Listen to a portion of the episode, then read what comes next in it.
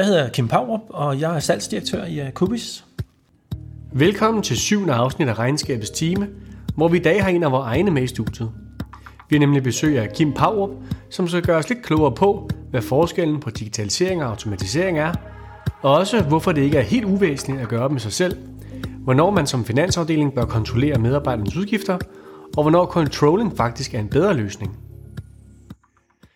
Skal vi ikke lige starte med, hvad din baggrund er, Kim, og måske også lidt om, hvorfor du ved så meget om automatisering?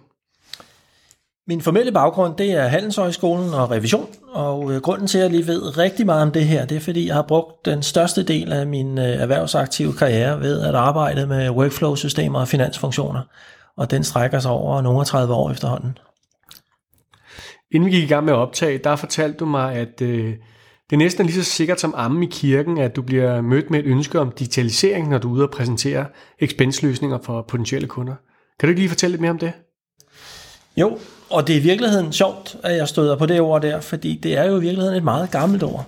Vi har jo i samfundet talt om digitalisering i, ja, jeg ved ikke hvor mange år, 20 år måske. Og, øh, og jeg har jo talt om digitalisering rigtig længe, men det gør jeg ikke længere. Nu snakker jeg om automatisering. Og det er jo ligesom overbygningen i min verden i hvert fald på digitalisering.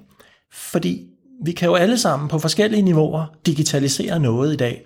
Og øh, hvis vi bare snakker ind i finansfunktionen, som jo øh, er dagens emne, så kan vi jo alle sammen med en mobiltelefon tage et billede af et eller andet, og så sende det via mailfunktionen på telefonen til, øh, til ens chef eller til borgeriet. Det er jo digitalisering. Men der skal jo meget mere til i dagens Danmark. Vi kan jo meget mere. Der findes jo en masse spændende værktøjer, som øh, vi kan anvende til at automatisere. Så digitalisering, det er ligesom fundamentet for automatisering, og automatisering, det er det, vi taler om i dag. Det er det, vi skal i dag, alle sammen. Også dem, der endnu ikke er kommet derhen.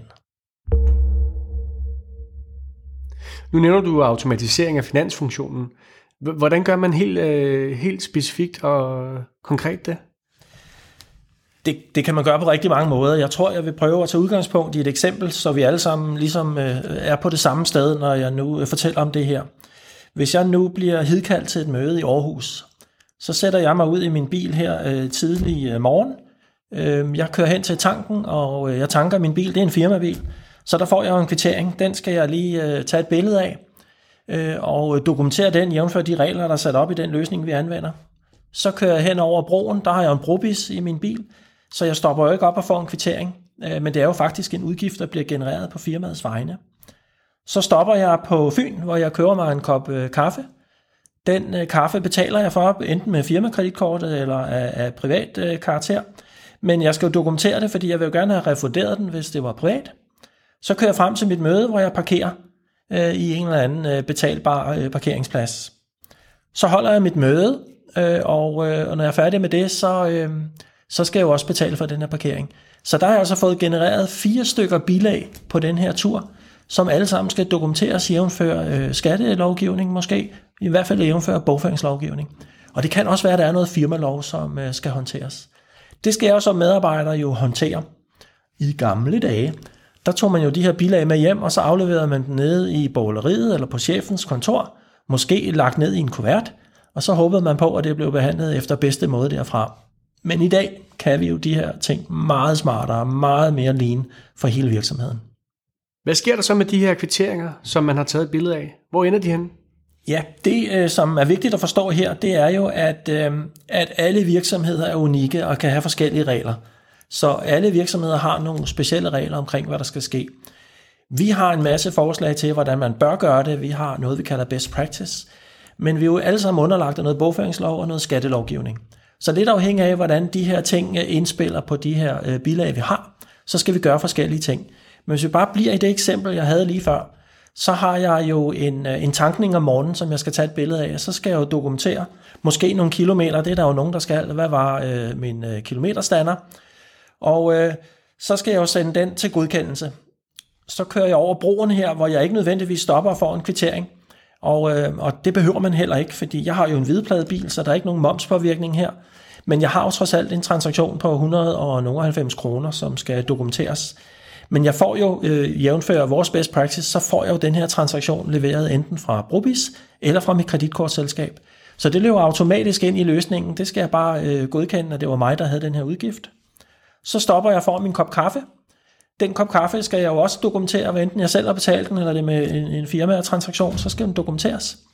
Og så skal jeg også dokumentere mit øh, bilag øh, over på parkeringspladsen. Alt det her, det gør jeg inde i en app, hvor alle de her automatikker er sat op, og alle de her regler er sat op.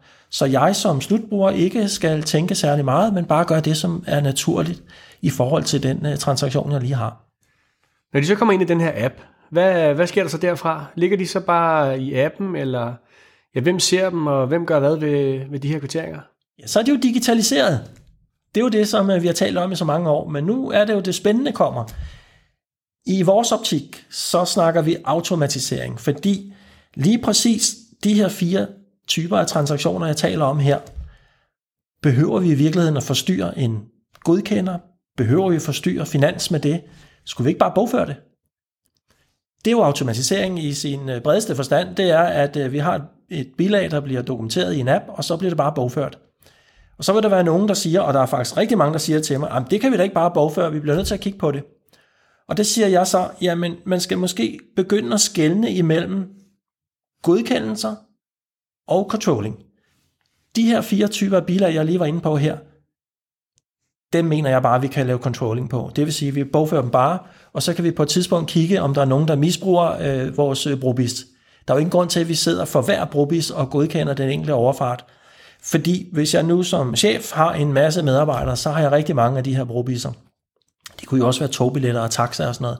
Så man kan jo sætte nogle regler op i systemet, der automatiserer de her bilag, og det vil jeg stærkt tilråde, at man gør. Og så laver controlling på dem i stedet for. Men der er jo også noget, som Finans bør kigge på. Og det var jo øh, i det her eksempel, jeg er i, hvis jeg nu havde inviteret min, øh, min forhåbentlig kommende kunde i Aarhus ud at spise, så har jeg jo pludselig et repræsentationsbilag. Det har pludselig nogle, øh, nogle, nogle skatteting, der skal ind over. Der skal vi jo angive, hvor mange deltagere, vi skal angive et formål og deltagernavne. Og det kan godt være, at jeg som, øh, som sådan en sælgerflejn, at jeg nu er, ikke er helt så skarp på den her dokumentation. Og det kan også godt være, at min chef, han måske også er lidt ligeglad med det her. Men jeg er ret sikker på, at i de fleste finansfunktioner, der er man ikke ligeglad. Der vil man gerne lige se, at de her øh, øh, lovbestemte ting er overholdt. Så det kunne godt være lige præcis det her ene bilag ud af dagens mange bilag, skulle stoppe op, måske hos min chef, måske i finans, for lige at tjekke, at alt var i orden. Det kunne jo også godt være, at der var nogle beløbsgrænser på her, at jeg måtte ikke øh, have repræsentation for mere end x antal kroner per deltager.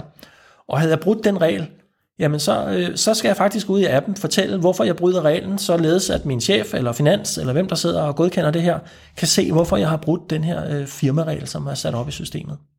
Så når vi taler automatisering, så er jeg jo fortaler for, at der er rigtig mange bilag i en virksomhed, man kan automatisere, men der er også nogle bilag, man ikke kan. Når du så er ude og tale med de her øh, potentielle kunder, som vi snakker om, øh, og fortæller dem, at det her, det kan faktisk automatiseres, er der så ikke nogen af dem, som straks bliver bange for, at de mister overblikket og kontrollen? Jo, jo, den er helt sikker. Den er der hver gang. Selvfølgelig lidt afhængig af, hvem man taler med. Men når jeg taler med folkene, der sidder med ansvaret nede på holderiet, så er de altid bange for at miste overblik og kontrol. Og, øh, og jeg plejer faktisk lidt at sige, jamen ved at gøre tingene på den her måde, så får man overblik og kontrol. Fordi vi kan jo lade systemet komme øh, til, til, til finansfolkene med de ting, som er problemer.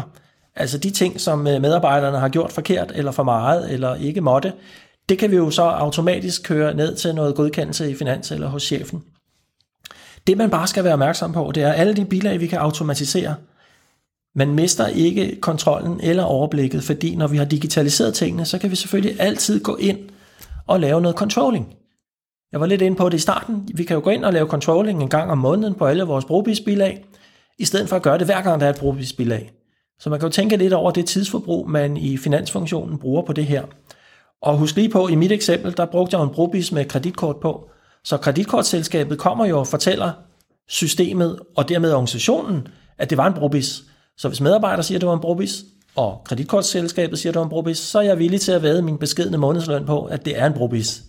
Så det behøver vi ikke at koncentrere os om, om det er. Det vi skal koncentrere os om, det er, om det så er blevet misbrugt.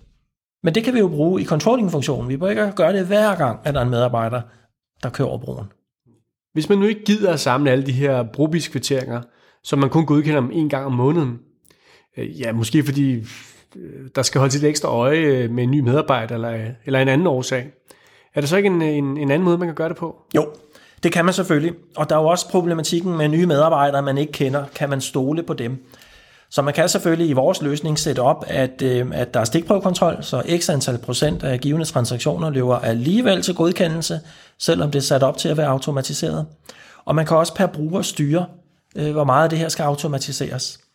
Det kunne jo også godt være, øh, Martin, at, øh, at du var faktisk, øh, hvad kan vi sige, autoriseret for et højere beløb på givende transaktioner, end jeg var. Så øh, hvis du var ude at spise med en kunde, så kunne du måske gøre det for 500 kroner per deltager, og jeg kunne kun gøre det for 300 kroner. Så der er sådan en masse individuelle tiltag, man kan sætte op i systemet, øh, som hjælper den her automatisering, således at, øh, at vi får øh, alligevel øh, ting og sager til godkendelse. Vores medarbejdere skal ikke bare tro, hvis de kender til den her store hemmelighed, at vi kan automatisere, at øh, det hele er slaraffenland. Der bliver lavet controlling, der bliver lavet stikprøvekontrol. Og, øh, og de fleste revisionsselskaber vil ikke også tilråde deres kunde til lige at sætte noget stikprøvekontrol op, hvis man automatiserer det meste. Hvad er så den største fordel, man opnår, hvis man vælger at automatisere sin udgiftshåndtering? Den allerstørste fordel, det er selvfølgelig, at man sparer tid. Man mister nemlig ikke kontrollen, det er jo det, man skal huske. Vi får både kontrol, vi får overblik, men man sparer også tid. Og vi sparer tid selvfølgelig i finansfunktionen, men vi sparer også tid i godkendelsesprocessen, altså hos øh, godkenderen eller projektlederen. Og al den tid, vi sparer der, det er jo den dyre tid. Øh, så i teorien i hvert fald, så kan man jo bruge den tid, man har sparet på at lave nogle mere, øh, hvad kan vi kalde det, omsætningsskabende aktiviteter, som jo er vigtige i enhver virksomhed. Man mister ikke kontrollen, fordi vi har alle data. Det er jo digitaliseret, så vi har alle data. Vi kan altid gå ind og få overblik. Vi kan altid lave controlling. Så overvej nu, om vi ikke også skal begynde ikke kun at optimere processen for slutbrugeren, men også for godkenderen af finansfunktionen. Altså det, vi kalder automatisering. Hvis nu man sidder og lytter til det her og tænker, det lyder da enormt smart, men man har måske lidt svært ved at placere det i forhold til andre ting som AI og machine learning, som også er oppe i tiden, og er måske lidt overvældet over alle de her nye begreber. Øh, hvad skal man så starte med, hvis man gerne vil automatisere?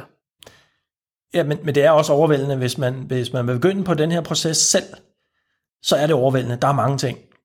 Øh, min bedste anbefaling er, selvfølgelig vil jeg sige, at man skal jo kontakte en leverandør, der allerede har paketeret de her ting i nogle løsninger.